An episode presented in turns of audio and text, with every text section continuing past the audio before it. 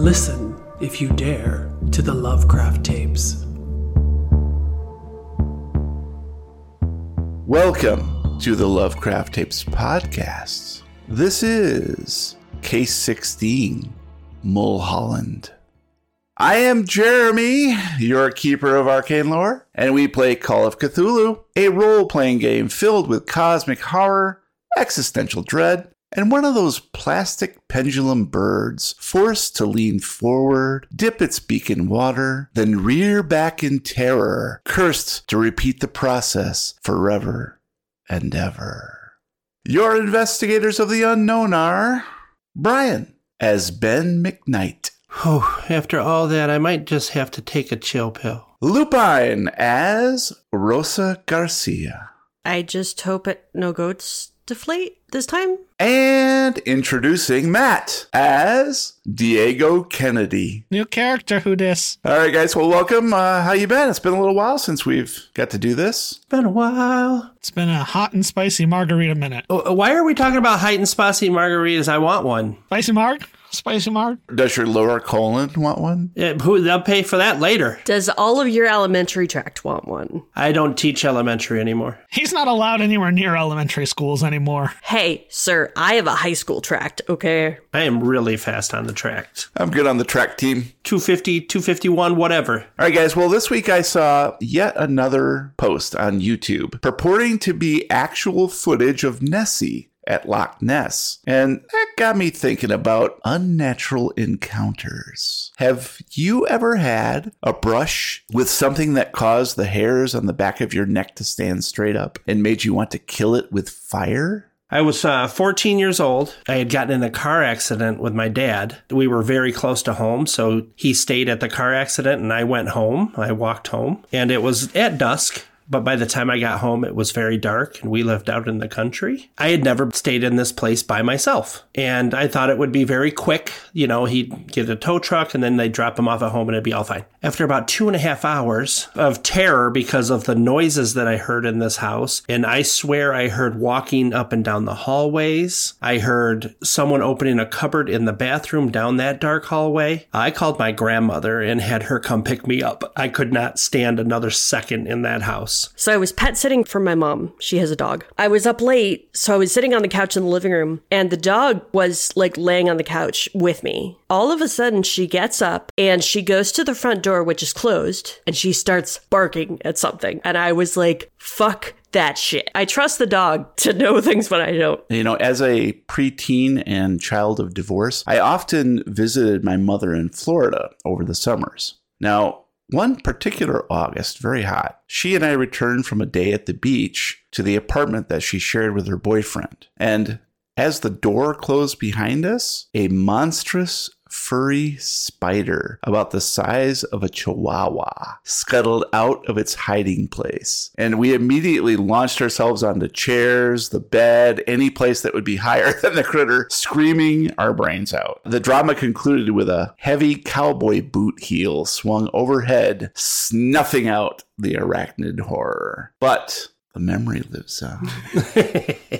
When I was a kid, uh, the general rule during summer was you were home, you know, as the streetlights went on or right before or right after. My parents were just really did not care because that was just how it was back then. The house that I, when I was really young, I've moved a few times, but the first house that I grew up in was backed up to a decent patch of woods. And of course, that meant that anytime we had free time, we were, you know, running around in the woods. We were, you know, picking up all sorts of things that we shouldn't because we were kids. There was one night, though, where we were out playing hide and seek in the woods, and it was getting a little dark, and it was at the point where just after the sun had gone down, so you still had like a little bit of that glow from the sunlight, but not really enough to be able to make stuff out, especially when you're in dense vegetation. And we're all, you know, rounded up after we had finished our last game. Someone says, hey, wait, what was that? And we all look over, and I'm pretty sure if I could look these people up, they would still verify this story for me, but we all looked over and we saw what looked like two pairs of eyes sitting very close together, one above the other, underneath a mid-sized bush. And so we all stood there for a minute, just kind of that lock of we're staring at them and they're staring at us. And then we all screamed really loudly and sprinted out of the woods. Needless to say, it was a couple of days before we went back out there again, but we eventually went back. All right. Well, uh, listeners, if you would like to share one of your weirdo stories like this and have met a cryptid or two out there in the woods, please drop us a letter from beyond and visit lovecraft tapes dot com anytime and fill out our contact form. That's why it's there. We accept well-considered criticism,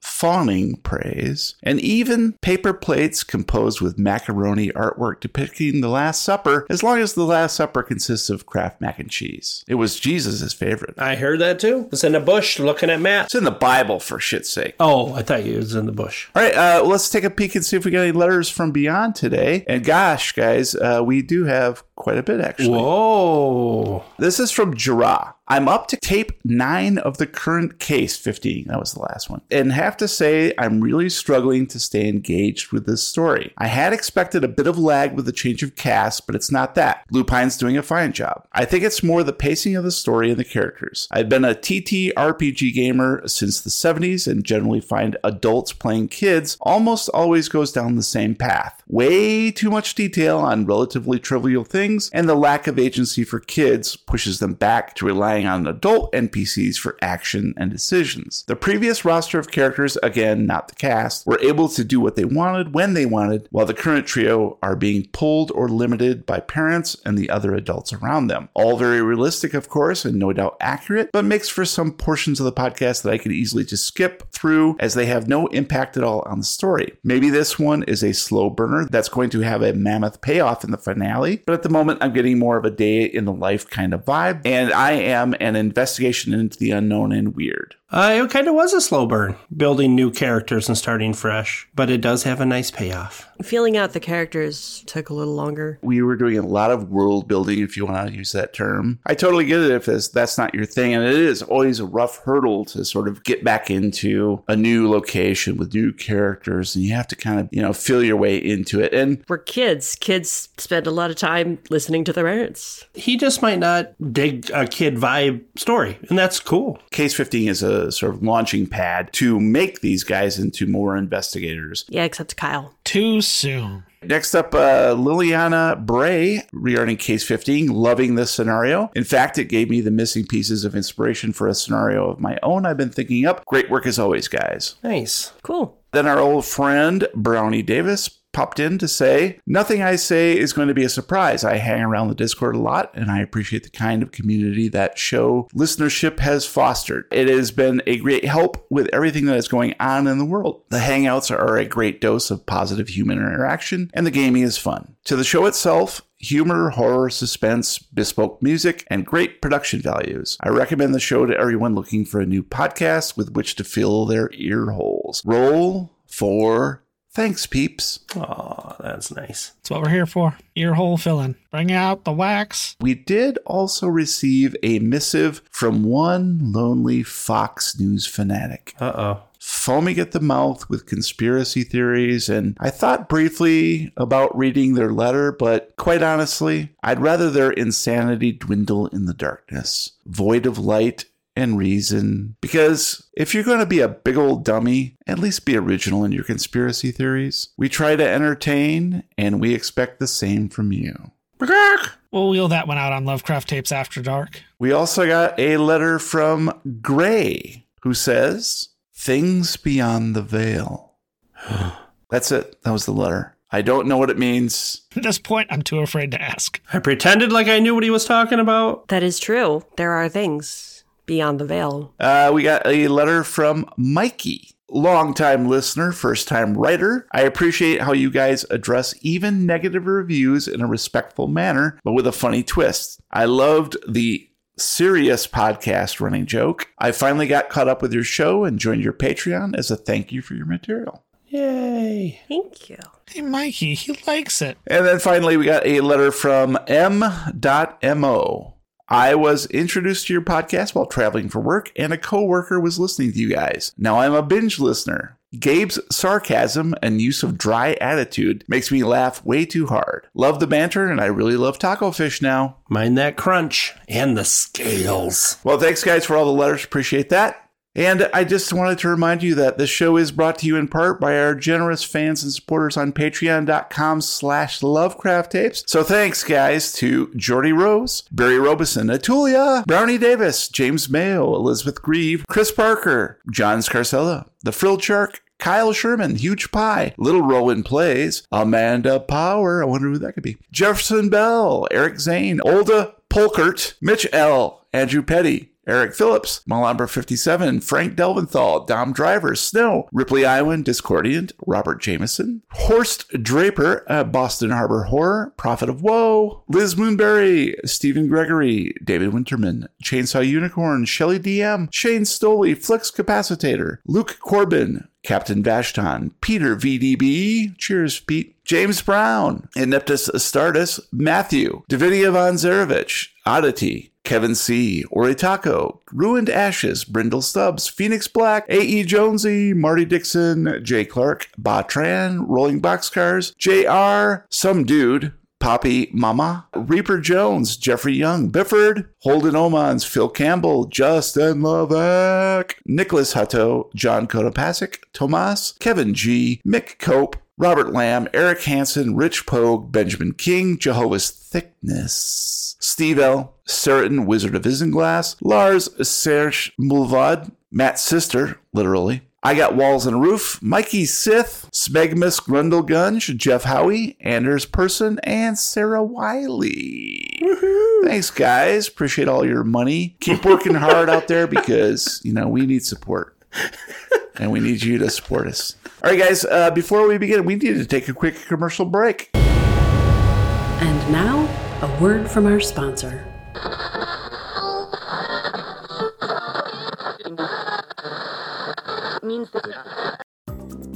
Monkeys, apes, they've got them, plus a whole lot more here at Monkeys, Apes, and Beyond.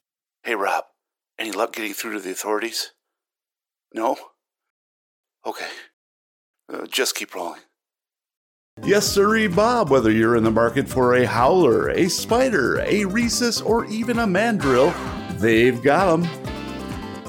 Are you sure the door to the office is locked?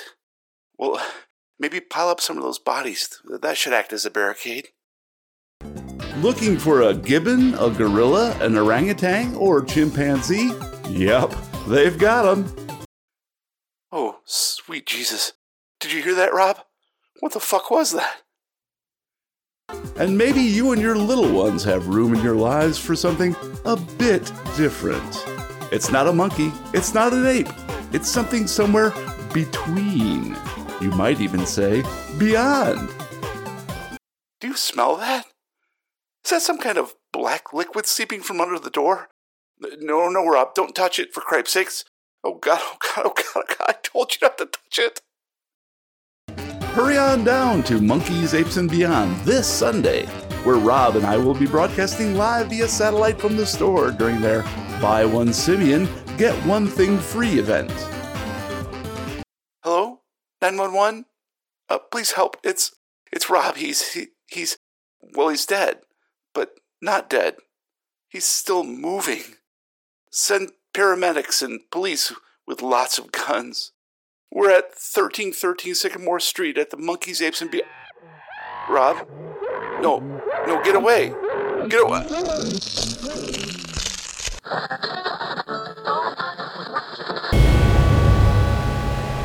And we're back. Why do you suppose that product and their service would make an ideal gift for a nine-year-old? Because you know, nine-year-olds always think about themselves. You got to focus on your critical thinking skills, you know? They've got to learn the idea of object permanence. Nine-year-olds aren't really good at that. If there's one thing we know about nine-year-olds, it's their discerning taste in products and their services such as this. In fact, I saw a nine-year-old walking down the street just the other day with that product and their service on a long chain, swinging it to and fro, smacking senior citizens upside the head, oops, upside the head, without a care in the world. Ah, youth. You know, it is wasted on the young. Two youths. You saw a nine-year-old? You know you're not supposed to be within sixty feet of an elementary school. Packing up the van. It is time, my friends, to play Case sixteen, Tape two, Finaglan, Penanggalan. Previously on the Lovecraft Tapes. As William Shakespeare wrote, when June comes dancing o'er the death of May, with scarlet roses tinting her green breasts, and mating thrushes ushering in her day, and earth on tiptoe for her golden guest. I always see the evening when we met, the first of June, baptized in tender rain, and walked home through the wide streets gleaming wet, arms locked, our warm flesh pulsing with love's pain.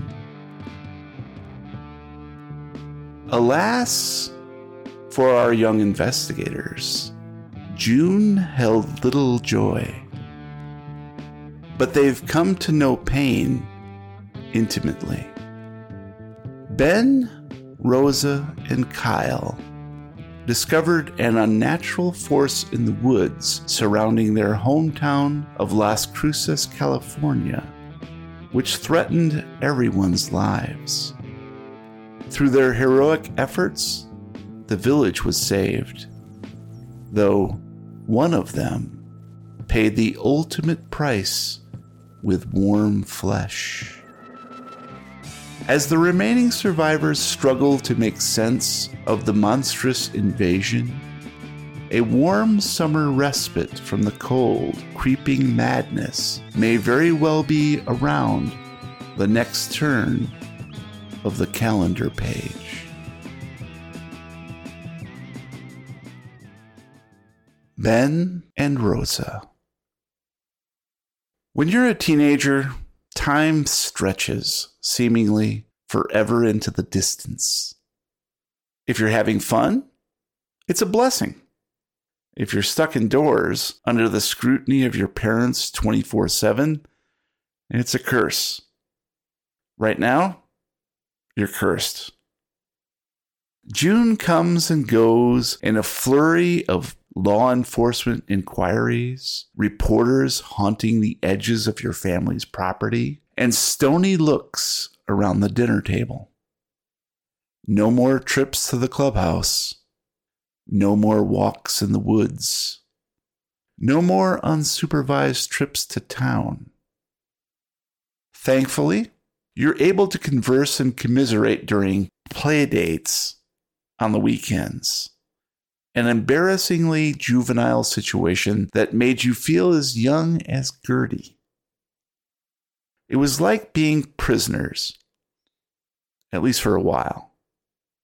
Slowly, the attention diminished, and two weeks after Independence Day, you could feel your parents loosening their hold.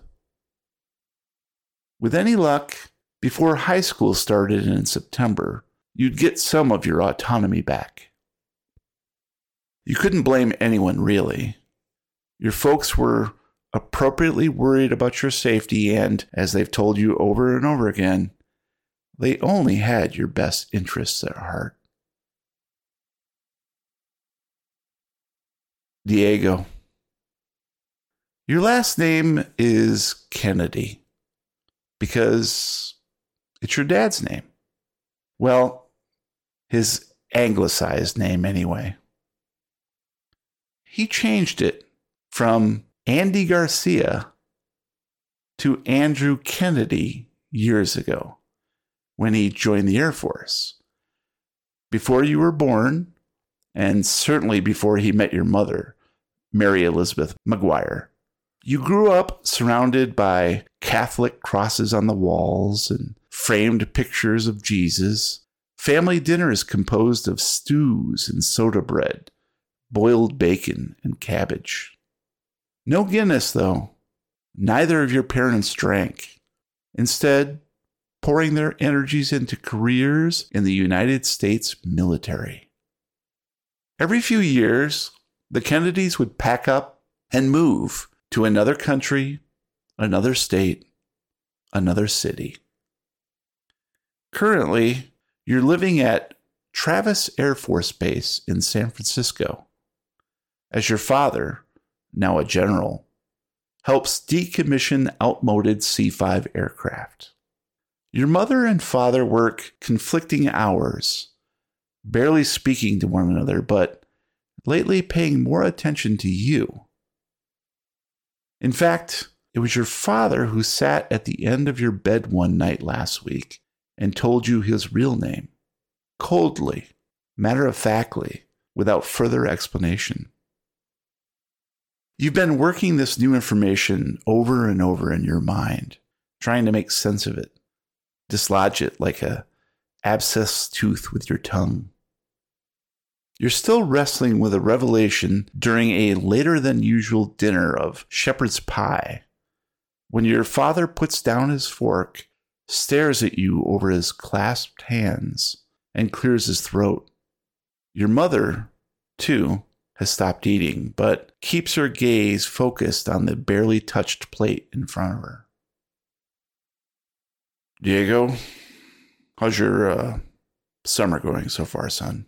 Hanging around the house, you know, not really a whole lot to do around here, at least not for me. Well, that's good. You're not getting up to any trouble, I hope. There's no trouble to get up to. Good. Are you excited for high school in the fall? What are your plans?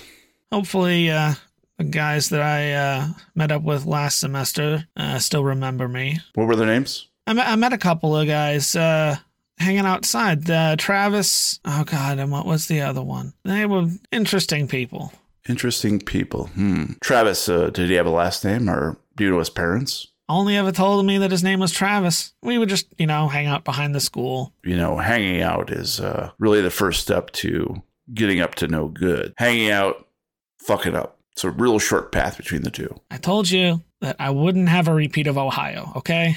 I'm glad to hear that. Uh, your mother and I are both very pleased that you've taken this very seriously, because, quite frankly, we wouldn't know what to do if that happened. Um, I told him to let go of the firecracker. That's true. If as long as you issued the order and uh, the young man did not respond, that's on them, not you. Now, this Travis uh, person, uh, does he have all his fingers? For now. Oh, I see. Humor. Okay. Yes. Uh, trust me, son. Uh, humor will serve you in good stead. Keep that in mind as we go forward in life. Okay. Travis said uh, once school started up, he'd uh, you know, take me around, maybe introduce me to some of the people that I should know. You know how it is, cliques and ladders and groups and... Absolutely. You need to find your tribe. Is that what the kids say these days, tribe? Eh, something like that. Excellent, excellent.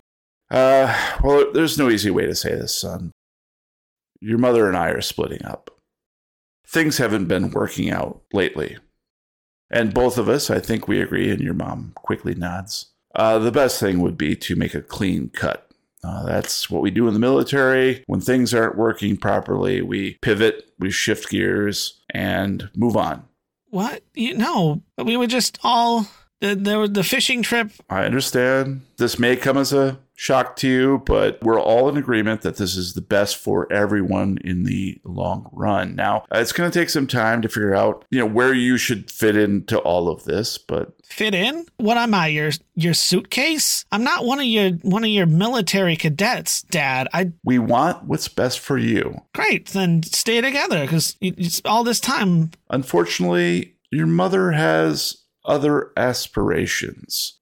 Well, to be blunt, she has been called away next month to perform some operations in uh, the Sudan. And it was an opportunity for us to finalize what had already been happening for a few years now. And we wanted to be very upfront and clear with you is all. Stand up and run up to my room and slam the door shut. You throw yourself on the bed. These thoughts swirl. You go through the gamut of emotion, fear for the future, sadness that things have not worked out for your parents. You realize after even just a moment's contemplation that things haven't been right for a couple of years. You've seen them drift apart.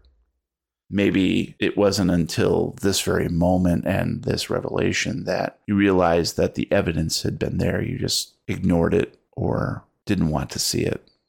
Before you can consider that what had happened in Ohio was you acting out against this impending split, there's a soft knock at your door and your mother's voice calls in. Diego? Diego, can I come in? You sure you want to do that? Not going to just pack off and head off to the Sue wherever? The door cracks open and she enters in softly and closes behind her. Pads over to your bed and sits next to you and lays a hand on your arm. Oh, Diego, I'm, I'm so sorry. Your father's very forthright. I'm, I'm sorry that he couldn't be more empathetic. I said I was sorry for what happened. I, I, I it won't happen again. I, I'm, I've been good. I, I'm, I'm trying to make friends. Okay. It, it. It's not you. We haven't fit together for so long. And this opportunity came up and I, I took it. I volunteered for it. It just seemed like the right thing to do. Now your job's more important than me? Is that what this is? That's not what I'm saying, Diego, but it's not healthy for you to grow up in a household where two people no longer love each other. We love you, but we can't live together anymore. I'm sorry. She stands and exits your room. After a moment, the door opens again, and it's your father. And he, too, enters in and closes the door behind him, walks up, does not sit on the bed. Diego, I'm, I'm sorry. Uh, your your mother said you were upset. I fully understand and accept your pain. Please know that neither one of us wanted this, but I do have some good news. I know it's going to be hard to think about that at a time like this, but let me tell you about the Garcias. Ben, you wake up Sunday, and like every morning since that fateful weekend in early June, the first thing you think about is Kyle. His protective presence, his penchant for slapping asses, but above all, his agony-stricken face as he melted in front of your eyes. And those final words he spoke, begging you to find his mother. The pain is still fresh in that hollow spot next to your heart. But it hurts just a little less than it had a month ago. Day by day, it gets harder to remember the exact shade of brown Kyle's eyes were. They were brown, right? Right. Yes, you're definitely sure they were brown. With a sigh, you get out of bed and put on yesterday's clothes before going down to the kitchen where your mom is preparing breakfast. Well, hello, sleepyhead. Glad to see you up and about. Morning, Mom. Oh, that's all you got. Come give me a kiss. Right there. Morning, Mom. Give her a big hug. I got breakfast almost ready for you. You got any plans for today? I might see if Rosa wants to hang out, but nothing major. I mean, you guys aren't really a couple couple, right? What's a couple couple? Never mind. Here's some bacon. Uh, how, how do you like your eggs? Over easy, of course. Do we have toast? Of course. Uh, actually, rye toast. Perfect. Why don't you grab it? Because it just popped up. I didn't hear it. It's a weird toast right now. I hate to bring this up, but I heard through the grapevine that uh, Emily Wyndham has uh, moved back to the East Coast somewhere. Well, I mean, you can't blame her, right? Yeah, I guess. I mean, her husband's gone, the whole thing, so he's been missing for a while. Oh, and uh, you're going to know anyways because you're going to see the sign, but... Kyle's dad put their house up for sale. I should go over there and see if he needs any help with anything. Yeah, actually, that's a really great idea. I mean, if you've got time and everything, uh, might might not be a bad idea. Yeah, I'm pretty busy today. I think I heard that he's getting a condo or something over in uh, Lompoc. You know, that's where the high school is. It makes sense for him to be closer to the school. So anyways, that's uh, all water under the bridge. Anyway, Are the eggs done yet? Absolutely. Now, I did let them crisp a little bit around the edges. I hope that's okay. Yeah, I like that. All right. Well, here you go. Uh, next week, I got to go back to work on a regular basis. Yeah, so I know. I tried to be here for you, but you seem to be in better spirits lately. And I think I'll be okay. Lyle's death was hard, but... Yeah, that Lyle. Oh, man, I miss him so much. I do have a little bit of concern. As you know, Mike Schwartz, the guy that owns the filling station... He's been uh, going around town trying to stir up trouble. Uh, I know he still blames you guys for everything. For some reason, he's got in his crazy head that you and Rosa were somehow responsible for the disappearance of all those people. What would we have done with them? You're preaching to the choir, son. I, I know you had nothing to do with any of that stuff. And it's just a miracle that you guys were able to come back down from the mountain thanks to Ranger Rick. Yeah, he really helped a lot. He's a good guy. He really is. And if he pops up in a future scenario as a bad guy, you should totally still trust him. Oh, yeah, we will. Anyways, you know, that Mike Schwartz, I don't trust him. You know, he's uh, kind of like your father, German. Did you just say he's my father? He's not your father. Gotta go, Mom. Can't have your breakfast. Schwartz has just got this thing for you guys. I talked to the Garcias. Uh, we got to talking the other night, and um, we're just worried about you and Rosa, what that guy could do if we're not around, and I have to go back to work. What do you mean what he could do? You're starting to scare me, Mom. Well, I, that's probably a good thing. It's time you learn that there are some people in the world who just can't be reasoned with. I'm not saying Trumpers, but I'm saying Trumpers. Anyways, we just don't think that it's a great idea for you guys to be home alone all the time. And... the Garcias have to work. We don't know anybody who could watch you. Yeah, we know someone. Mike at the filling station could watch us. I know. Probably not a great idea. He's always there. Just go stay with Herb Serbs. He's a good guy, right? After some talking and, you know, a little wine, Rosa's mother and I, we came up with a little plan. We thought it might be helpful if you guys were out of town for a little while. Just the two of us? That seems weird. Just the two of us. Look, I'm not saying this is the best circumstance, but just take a look at this. And across the breakfast table, she slides a trifold pamphlet. Rosa, you can barely contain your excitement as you stand out on your front porch, watching the end of the driveway expectantly. Dawn has barely cracked the horizon, and you have to wipe sleepy seeds from your eyes a couple times before your vision clears. At your feet is a backpack and a small travel suitcase. In your hands is a well-worn pamphlet. You've read it several times already, ever since your parents gave it to you during breakfast yesterday. It's a typical trifold brochure you'd find at any travel rest stop or visitor center at the state line.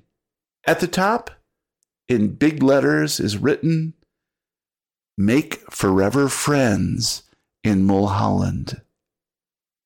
Below this are photos of kids your age doing all sorts of outdoor activities, hiking, archery, swimming, whittling, canoeing, and telling ghost stories around a bonfire while eating s'mores.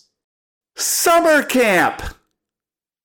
Your folks were sending you to summer camp for three weeks.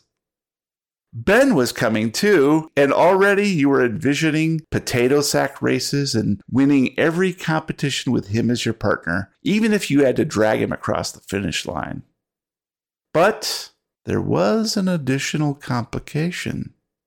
When they told you about camp, your folks also divulged that one of your long-lost cousins would be joining you, and also be staying at your home afterward for an indeterminate time. Evidently, his parents were splitting up, and until they settled things, they wanted their only son in a less hostile environment. At least, that's what you overheard your mother saying to another relative on the phone last night. The whole thing made you anxious, but curious. What would your cousin be like? Would he be like you? Would he like Ben? As if magically conjured, Ben's mom's vehicle pulls into the driveway, followed closely behind by a yellow taxi. So, Ben, you arrive in your mom's vehicle and say a quick goodbye and then hop out. Diego, you arrive via taxi, give a kiss to the taxi driver and hop out. I love you. We're getting married in August. And that's your tip. Hey, Ben. Hey. How are you today? Uh, good. I'm actually kind of excited about this. Looks pretty cool. I brought some magic tricks and my own potato sack, so I think we'll be ready to go. I'm hoping we have a lot of fun. Me too. This is, your name is Diego, right? Yeah, Diego Kennedy. Apparently we're like cousins or something. I yeah, long lost cousins or something. Well, not lost anymore, am I right? Right. Real clown, huh? My name's Ben. Nice to meet you.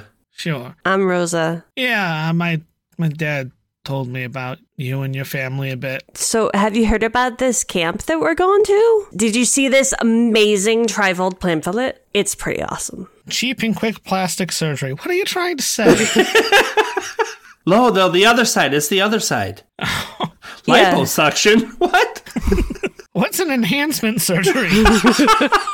Silicone's no longer made for just toys. What? What? What's silicone? I mean, it looks pretty fun. I guess we'll be out in the woods. Oh, yeah. Absolute blast. Where did you live before? Yeah, here and there.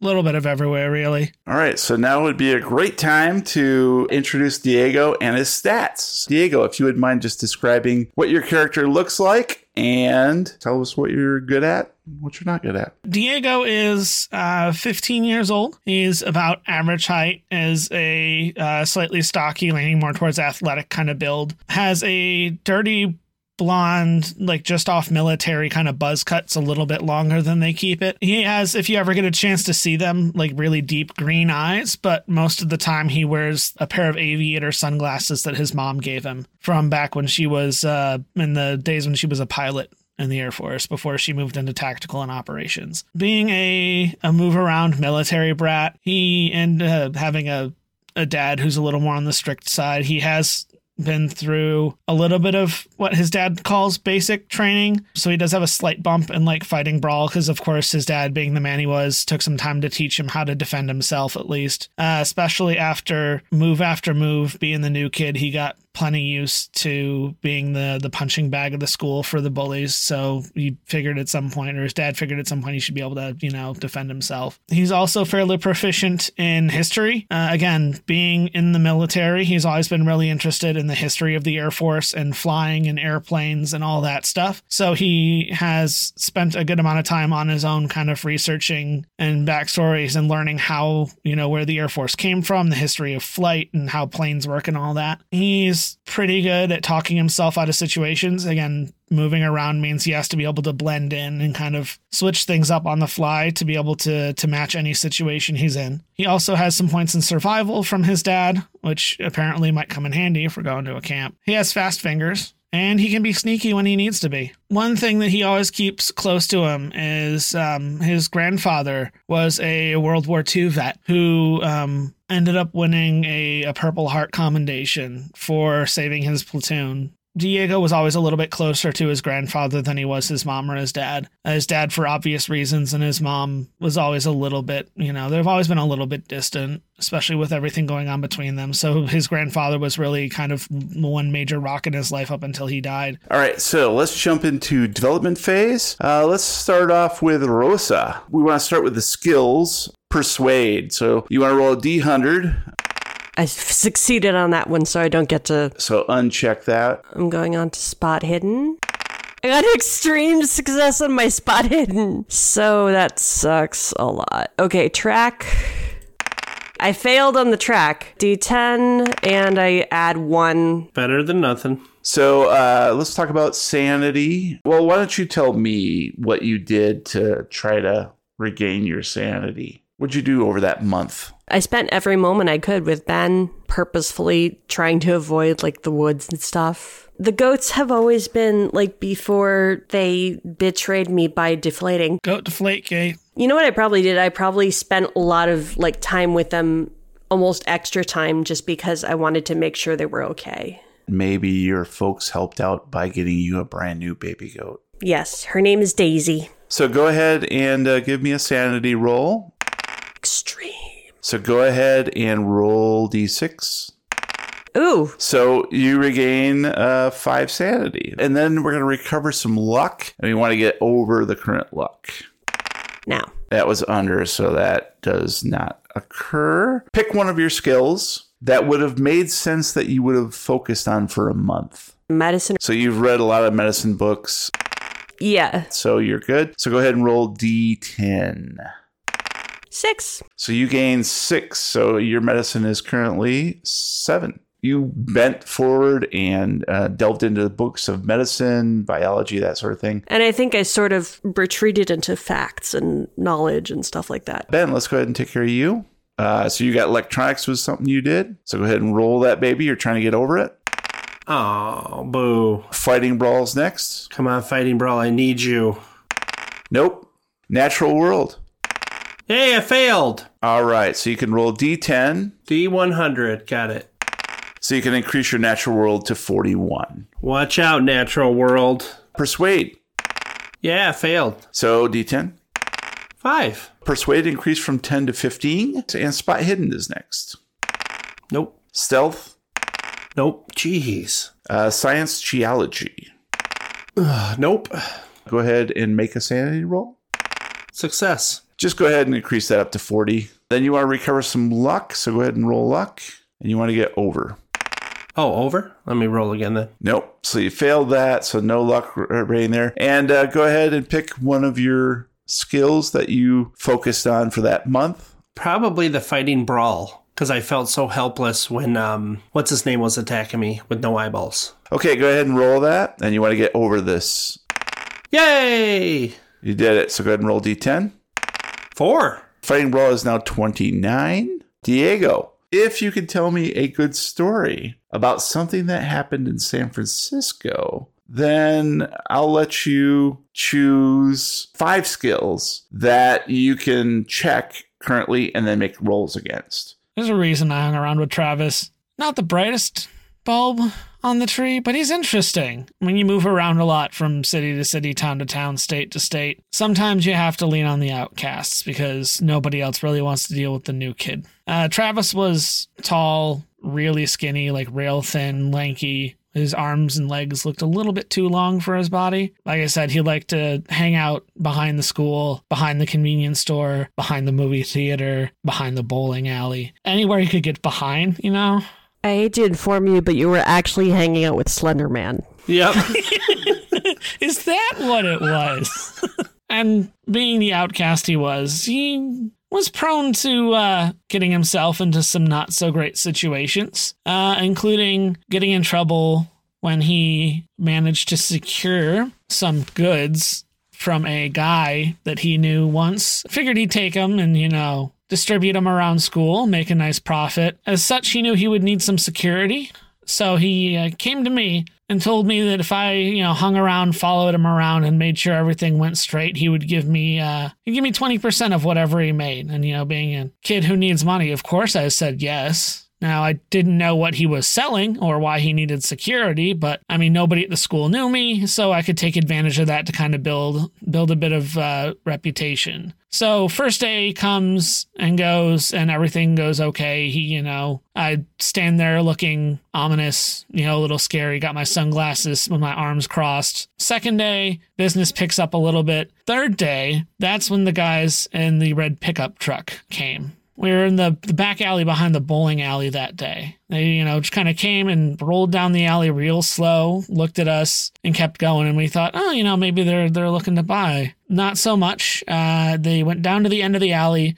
turned back around, and uh, hopped out. And a couple of them were carrying baseball bats. Turns out that uh, we might have been distributing in their territory, and they were not too happy about it. So they uh, had us backed up against the wall, threatening swinging the bats at us, you know, just missing, hitting right next to us, trying to scare us, telling us that we had to give them everything we had and all of our money, and they would, you know, be nice enough to let us live. However, what they didn't know is that uh, some of the self-defense training that I had taken from my dad uh, involved how to deal with uh, assailants that had a, like a blunt weapon. So I waited for them to, you know, get a little closer, make sure they thought we were good and scared, waited till they got a little cocky about it. Noticed there was one dude who was using his baseball bat, had it down on the ground and was kind of leaning on it a bit. And so the second that he was distracted, I swung my leg out real quick and got in behind his knee, which being locked out means he immediately crumbled forward,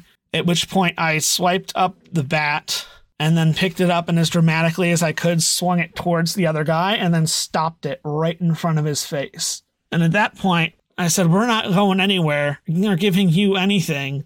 And if you don't leave us alone right now, the next time I swing this thing, I ain't going to stop in front of your face. And him seeing that, you know, his friend was down on the ground, obviously in pain, he realized that maybe it wasn't wasn't the right time to be performing this transaction. He got in the truck and left, didn't take his friend with him. He's still on the ground. So, you know, Travis walked up, kicked some dirt at him, full Macho Man show, that's what you get. And then we uh, decided to stay away from the bowling alley for a while.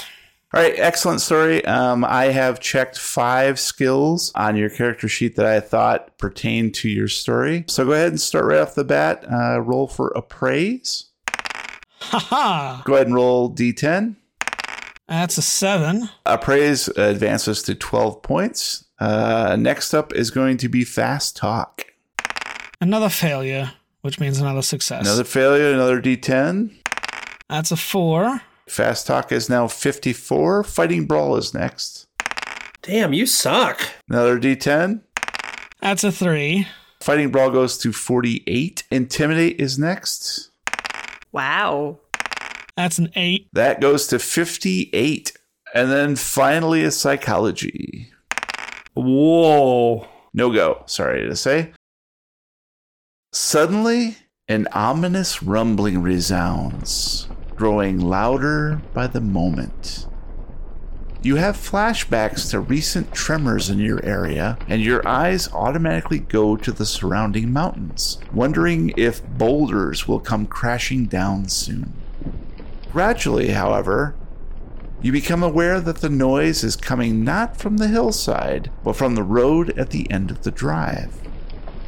As you watch, a rusty, squat school bus shudders to a stop near the Garcia mailbox, its muffler barely hanging on with the aid of bent coat hangers, the tailpipes belching black smoke.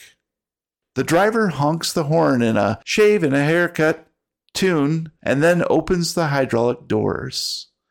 Loud rock music pours out into the morning air. Everyone give me a listen roll. I needed a twenty-five. I rolled a fifty-six. That's a failure. Uh, I also failed with a seventy-two over a twenty-five. I needed a twenty-five and rolled a twenty-six. None of you recognize the song is playing. It's a little odd to you, but clearly the uh, bus is waiting for you. You guys, I hope we like make it to camp, eyeing the muffler. Yeah, let's um not sit in the back. We're gonna choke to death halfway there. I've seen worse. And I've seen rain, so I don't want to get wet or die. So let's just get on the bus. And I've seen someone die, so I don't want to do that. That sounds cool. Who'd you see die? A friend. No shit, huh? I'm going to turn and walk to the bus, a little upset. Ben, as you approach the bus, the bus driver looks down at you. Uh, long, scraggly black hair, a baseball cap on, turned sideways. He has uh, dark circles under his eyes. Hey, kid, man, come on in. Take a ride on the wild side. Drop my head and climb up the steps. I'm right behind Ben. All right, man. Welcome. Welcome, man. All right. Hey, fist bump, man. Oh, fist bump. Oh, little dude. Little dude. Oh, shit. You're the bus driver from The Simpsons, aren't you? Not exactly. No, I don't want to, you know, do any copyright infringement or whatnot. He's legally distinct. His name is Botto. Guys, just take a seat anywhere, man. There's, you know, you guys are the only riders, so. Hey, got the whole place to ourselves, huh? Heck yeah. Front, back, don't matter to me. Just take your seat so we can get on, man. We can each have our own seat, guys. And take a seat across from Ben. Sprawl out. Get comfy. I'm going to go sit as far back as I can. Right, the hole in the floor in the back where the muffler's spewing out. Where you can see the road through it. What's this song? I've never heard it before. It's called Rain on My Windshield by the Ruby Brothers. He looks up at you in the rearview mirror. But you know what? What? You're all doomed. Doomed to have a great time at Camp Mulholland. And he shuts the door and roars away. The ride along the coastline is peaceful. The view on the right side of your bus overlooks the glittering azure ocean, while the mountains rear up on the left side. Your driver drums his hands on the steering wheel to the ever-changing rock songs on the radio, occasionally singing along poorly but enthusiastically. After almost two hours, he veers northward, climbing into the hills. Surrounding forests grow thicker, darker, and soon the few homesteads become more spread out and push back from the winding road. Out here, residents evidently value their privacy over neighborly ways. Everyone give me a spot hidden, please. I needed a fifty. I rolled a seventy-three. That's a failure. I got a forty-seven over a twenty-five. That was also a failure. I needed a forty-five. I got an eighty-three. So I successfully failed. So you guys are more concerned with, I guess, chatting with each other. The poison coming out of the back of the bus. Yeah, maybe it's a little uh, bit of the exhaust kind of making you drowsy. Uh, I love the smell of carbon monoxide in the morning. Yeah, as a matter of fact, why don't you all make a con roll? My brain tastes like burning. uh, I needed sixty. I rolled a forty-four. That's a success. I got a fifty-five over a fifty. I needed a sixty and I rolled a seventy-seven. Shortly after they make the turn off the major route from the coastline and head inland, Rosa and Ben become a little drowsy. The monotony of the forestry and the unchanging environment just presses it on you. And oh shit, Ben, we're not going to wake up. So they fall asleep, Diego, and you are left hoping to spot something of interest out the window. But it's just tree after tree. Occasionally you'll see a mailbox, but it'll go by in a flash and you don't even get a glimpse of the overgrown driveways that you're passing that are becoming less and less frequent. Hello, darkness, my old friend. But finally, just as you're starting to get hungry for lunch, the bus slows to a crawl, then turns into a patch of matted grass that reveals itself as a narrow dirt drive. As the vehicle leaves the rural road, you catch a glimpse of a ramshackle wooden sign with carved letters that were once painted red but now have mostly faded. It reads, Mulholland, but only the H and the next two L's have retained any of the original color. Then the bus is bouncing roughly on the rocky track so hard you have to hold on with both hands to the seat in front of you. And Ben and Rosa, you are awoken roughly, essentially cling for your life. So everybody roll decks. I needed an eighty. I rolled a fifty-two. That's a success. I got a six under fifty. That's extreme. I needed an eighty. I rolled an eighty-two. Rosa and Diego both see Ben just jostle his small frame, bounce out of the seat. He's like attempting to grab his backpack. It goes hurling in the air. He falls to the ground in the middle of the aisle and gets his clothes completely filthy. Since uh, Rosa rolled extreme, however, I'll let you roll another dex to grab his backpack before it falls to the ground. Yeah, no. I got an eighty over fifty. That's a fail. And uh, as it lands, you hear a strange crunching sound from within. It was a really nice bottle of Sauvignon Blanc. But thankfully, Rosa is able to help you to your feet, and you get up just seeing that you, you, you're fine physically, but you just, you're quite dirty. You manage to retake your seat, grab your backpack. But after almost thirty minutes of teeth-rattling swerves and skids up the muddy incline, the vehicle reaches a merciful plateau, and it is like the calm after the storm as you roll into the clearing. where the sun shines down upon a wide swath of flattened earth, upon which has been built redwood cabins surrounded by well-tended patches of wildflowers blooming in vibrant hues of ivory, scarlet, and indigo. Picnic tables have been strategically placed all around the camp to take advantage of natural shade. A volleyball court has been constructed to one side, where a lively game is ongoing, young teens jumping and shouting with friendly competition in the summer breeze.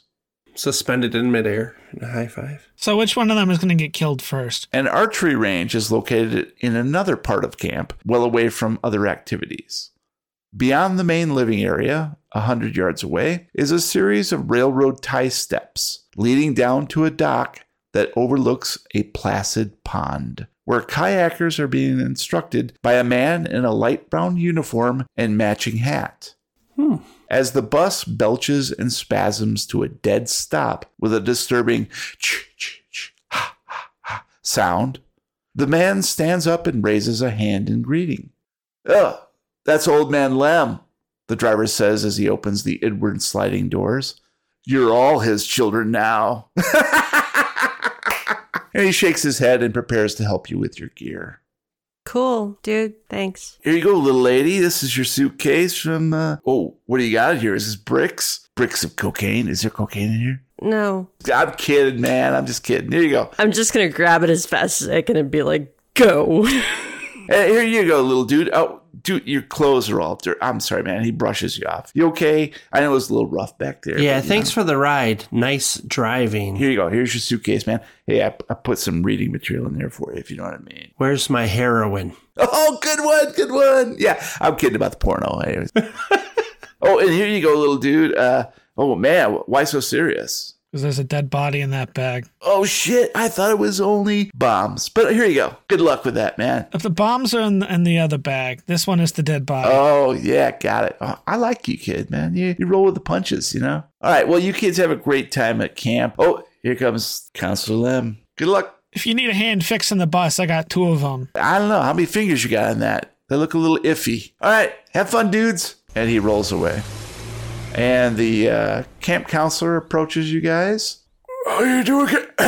Sorry, it's frog in my throat there. Uh, I'm Lemworth. Lem, you can call me Lem. Counselor Lem. "Hi, sir." "Hi." "Good to meet you. Good to, what's your name?" Uh, my name's Ben, sir. Ben McKnight. Yeah, I got you right here on my list. That's good. And you, little lady? I'm Rosa Garcia. You're the only Rosa we got, so makes it kind of easy. We have like sixteen Ben, so that's kind of a nightmare. But anyways, uh, and you, sir? What's it to you? What's it to you? Nope, that's not on the list. Oh, man. Guess you're just going to have to send me back. It's, you know, it's fine. I know, I know where the bus is. Uh, I'm just kidding, kids, because you're the last of the bunch, so you have to be Diego Garcia. I mean, not Garcia. Kennedy is what we're told. Great. Well, welcome to Camp Mulholland. Where do we put our bags? We'll get to that in just a minute. Let me see. Uh, where, where's Harcourt? Uh, why doesn't everybody give me a spot hidden? I needed a fifty. I rolled a ninety-four. That's a failure. I failed with a ninety over twenty-five. And I succeeded with thirty-five over forty-five. Under. Over. Roger. Diego and Rosa both look around a little nervously at the perimeter of the camp. I'm planning my escape. You're very distraught to see your old arch nemesis, Poison Ivy. Ooh, Poison Ivy's hot, though. Poison Ivy is all around the perimeter of the camp, as you and I know, Diego. You are deathly allergic. You blow up like a balloon. That's called nature's fence. And because of your survival skills, you're pretty good at usually avoiding it, but it's quite heavy here. Ben, you, the first thing you notice is there are no other vehicles at this camp. It's peculiar. Do I notice what the kids are doing? You actually see down towards the docks, there is apparently some swimming lessons going on. And it looks like they might be simulating some sort of rescue technique because there's uh, one young lady in a canoe, and then someone jumps out of the water and grabs her, almost like it's slow motion, drags her down. You guys are so far away that you don't even hear like what's going on, but you you notice this in Tableau, this uh, action going on, and you, so you can only assume that they're doing some sort of like uh, simulated rescue. And there are a bunch of other kids uh, standing around, and all I can hear is her screaming, "We need a bigger boat." Well, at least they're swimming here and kayaking and and canoeing, and it seems pretty cool. Maybe it'll be fun. Lem turns back and says, "Oh, I, f- I found him. Uh, Harcourt is is coming over." And uh, you see this gangly kid who is probably about your age, looks like he's skin and bone, not an ounce of muscle on them. Long, dirty blonde hair, wearing a bright yellow Camp Mulholland t-shirt, very skinny shorts, tennis shoes that look pretty raggedy. They come up. "Hey, guys, welcome to Camp Mulholland. Uh, you guys like movies?" You like movies? Yeah, yeah, I like movies. Like scary movies, though? Like scary? You like scary movies? I, I kind of I kind of like scary movies. Oh, sort of. There's so many good, good ones right now. I, it's, it's like everything. And Lem goes, "Harcourt, just show the kids around, okay?" "Okay, Counselor Lem. Yeah, guys, follow me." And he starts walking away. And Lem turns away from you. I'm going to quickly catch up and go, "Sorry, what was your name?" "I'm Harcourt." Harcourt. Okay. Hardcourt, Parcourt. Yeah, yeah. That's, that's all the kids say. It's cool, too. It's don't really appreciate it, but, you know, they'll get theirs. If you can't take it, don't dish it out, you know? Speaking of which, what's for lunch? Well, lunch is in one hour, and I think it might be corn. I'm not a big fan. Corn doesn't agree with me. It kind of comes out real quick. Doesn't really stay in place. Do the kids have to gather the corn, or? No, there's no children of the, of the corn. Oh, okay. Come on, I'll show you uh, where you guys are going to sleep. You know, we've got um, only the one bunkhouse. There's no, like, guys and girls. We're all just sort of in the same spot. I hope that's cool with you guys. Yeah, I'm okay. okay. And he leads you towards one of the very large redwood log cabins and opens up the door and lets you pass through and ushers you into, looks like to be a very clean and a very military style, a series of bunks. There are thirty beds, all of which have a locker at the foot for obviously personal items. Other than that, there are two bathrooms which have showers and uh, dressing areas. There are no labels on the bathrooms of the showers. And Harcourt explains, uh,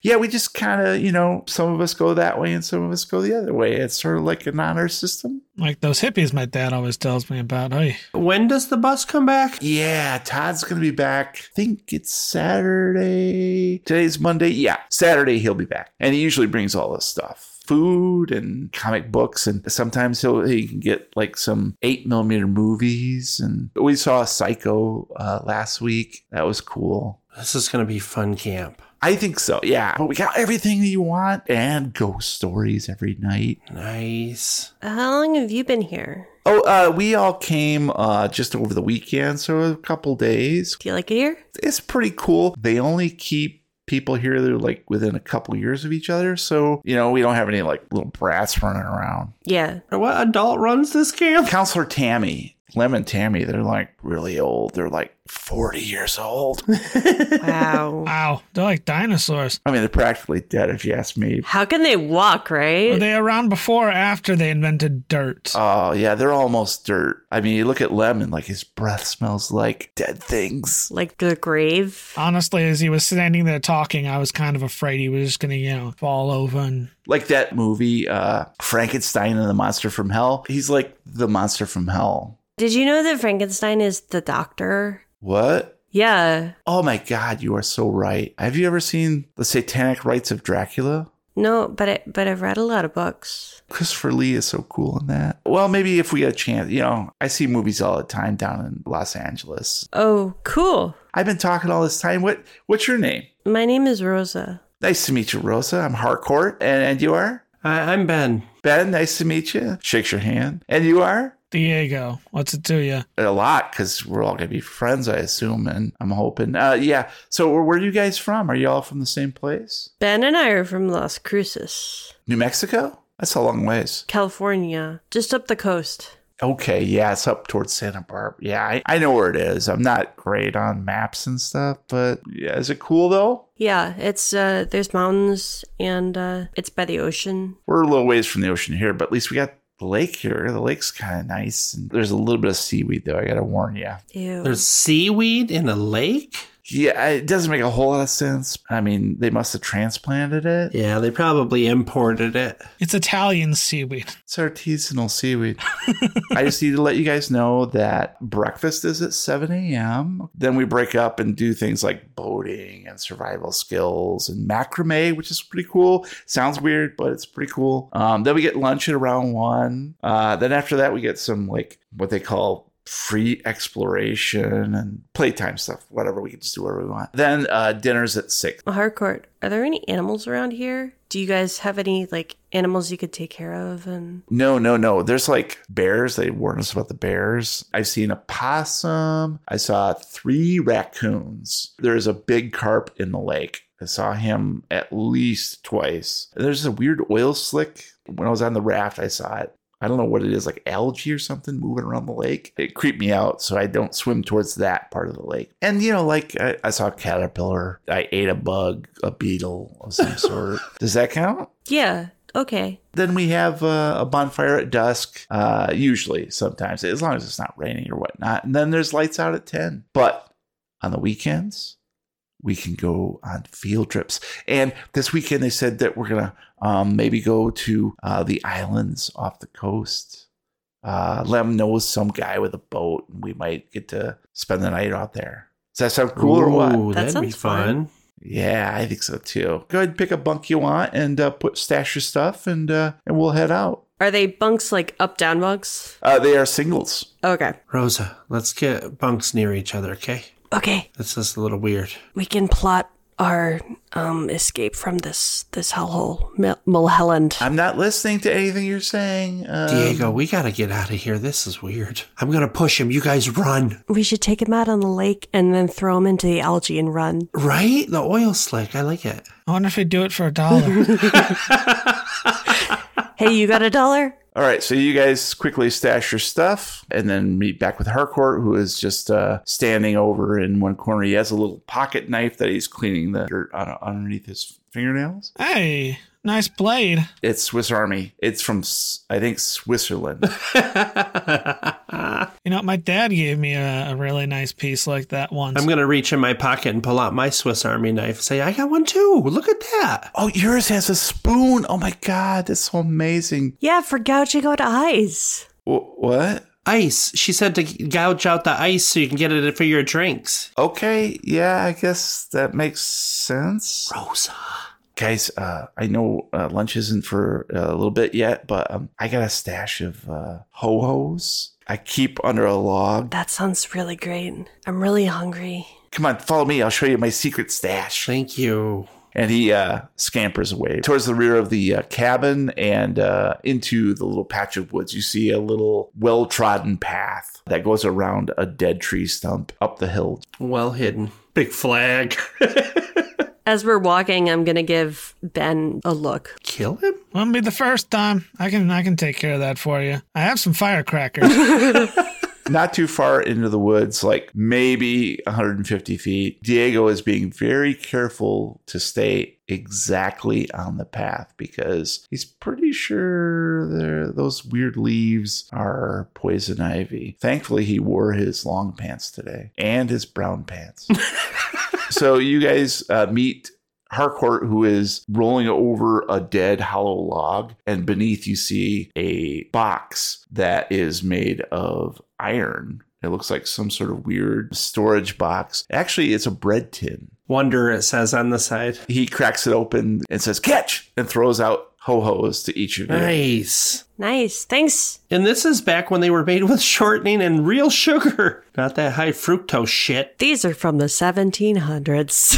Ben begins to take a bite, teeth embedded into the pure sugar of the icing, when all of you hear a high-pitched scream from deeper in the woods. Oh. Not too far away, just from behind a copse of trees. Frizz is going to immediately take a defensive stance, ready to run. I'm going to, Diego's going to start walking towards the scream. Harcourt, what was that? Sounded like Brigitte. And he immediately takes off after Diego, outpacing him, arms flailing. And then after seeing him outpacing me, I'm going to take a second and then start sprinting even faster for the sole purpose of getting back out in front of him, because there's no way this dude is going to get one ahead of me. And I'm going to beat them both by power walking. I'm going to jazzercise out. Where'd the neon joggers come from? Diego and Harcourt come upon the scene at the exact same time, with Ben not too far away and Rosa coming up from behind there. And just beyond the copse of trees is a young woman on the ground about your age. Beautiful red hair, bright green eyes, light freckles on her nose, a look of horror on her face, as a hulking, dark figure leers down at her. In his hands is a whip, which he cracks above her head, except the whip appears to be alive. Yes, Daddy? Tune in next time as we play another reel of the Lovecraft Tapes. Ooh, that's going to be fun. I'm excited. Yay!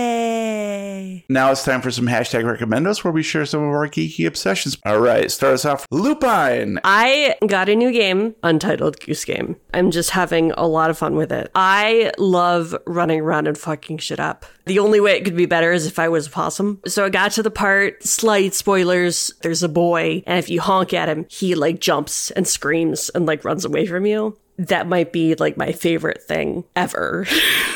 Untitled Goose Game. It's good. Thank you for that. We'll check that out. Brian, you're up next. I'm going to recommend a very recent movie that came out in nineteen eighty-seven, Trains, Planes, and Automobiles. John Candy and Steve Martin movie. And Steve Martin works in New York City, and he is trying to get home for Thanksgiving. And he wants to get home to Chicago to spend it with his wife and the rest of his extended family. And nothing but horror happens to this poor man the entire trip. It's not just a slapstick movie. It actually has heart and it has feeling. Tons of cameos from very famous actors. And the first one that you'll notice at the beginning is Kevin Bacon. If you haven't ever seen it, it is definitely worth a watch. If you have seen it, go back and watch it again. It still holds up, uh, minus the smoking on planes and in cars and payphones, no cell phones. Other than that, Planes, Trains, and Automobiles. Cool. Yeah, that's a great movie, Brian. Uh, I'm up next, guys, and I'm going to recommend tonight a video game as well, from twenty seventeen, a game called Get Even.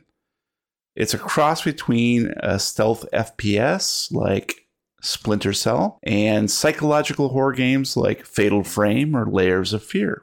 Plot is twisty-turny, filled with surprising revelations. Unfortunately, I can't give away too much of the plot here because it's that's part of the pleasure. I can say that I picked it up for under five bucks during the Steam summer sale. It's a hell of a bargain at that price. Uh, I think it was like eighty-five percent off. The subject matter is disturbing, meant for mature audiences, and well plotted. It's also GeForce Now compatible, which is what I use, so you get great visuals and performance without downloading or installing. It is called Get Even. Check it out. Huh. Matt, you're up. Well, tonight, no surprise, is also a video game. Diablo four, the latest installment in the action R P G series. I'm having a lot of fun with it so far. It follows the standard action R P G format. You pick a character, you pick a class, and that class determines your playstyle through skills and abilities and the types of weapons you can use. Uh, you go around, you know, completing quests and killing monsters and leveling up to get better loot so that you can do more damage, so that you can kill more monsters, so that you can level up some more, so you can get some better loot. Unlike the previous Diablo three, this one, they've gone back to that much darker, much more serious tone, which serves it well. It is a excellently done story. The cutscenes are fantastic and probably some of the best looking cutscenes I think I've ever seen in a game. There are a variety of character classes to pick from, which means you can play the game over and over again and have a different experience each time. It is totally playable solo, but it does have up to four player co-op, so it's always a good time when you grab a friend and you, uh, you know, go around smashing skeletons and ghosts and werewolves and all these monsters together. Um, there's a bunch of stuff to do this time around. It is a fully realized open world where you can just kind of wander around wherever you want to go, including into areas that you're not supposed to go because everything is like twenty levels higher than you. They're not like, hey, you shouldn't do that. They let you wander in and figure out for yourself that you are way out of your league, which is kind of nice to see uh, in a world where a lot of games are very hand-holdy nowadays. It's kind of cool to to run that risk, putting yourself somewhere you shouldn't be. There's a lot of really great systems in there. The loot's a lot of fun to collect. I'm a big fan of numbers go up kind of games, so this scratches that itch for me. Honestly, to me, a really easy, almost zen kind of game, because once you get into that loop of how you play and the skills you use and the timing, it's it's really just to sit back and kind of run your run your skills, and you, you know, smash things and you're blowing things up. It's a lot of fun. I'm really happy with how it turned out. I've been looking forward to this game for a long time, and I'm happy they did not screw it up. Diablo four. All right, guys. Well, that's going to be it for this episode of The Lovecraft Tapes. Thank you for listening. Please subscribe on whatever podcast platform you prefer. If you like what you hear, please leave us a review.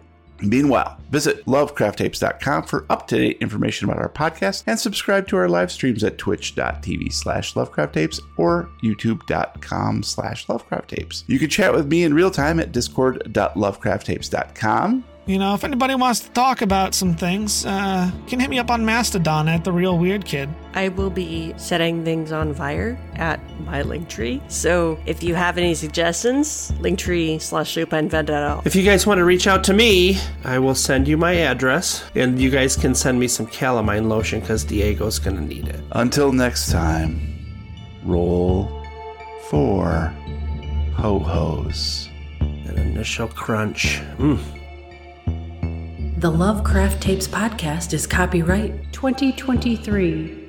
For more information and sponsorship opportunities, please send email to podcast at the lovecraft tapes dot com. Support the Lovecraft Tapes podcast and get access to exclusive content and rewards at patreon dot com slash lovecraft tapes.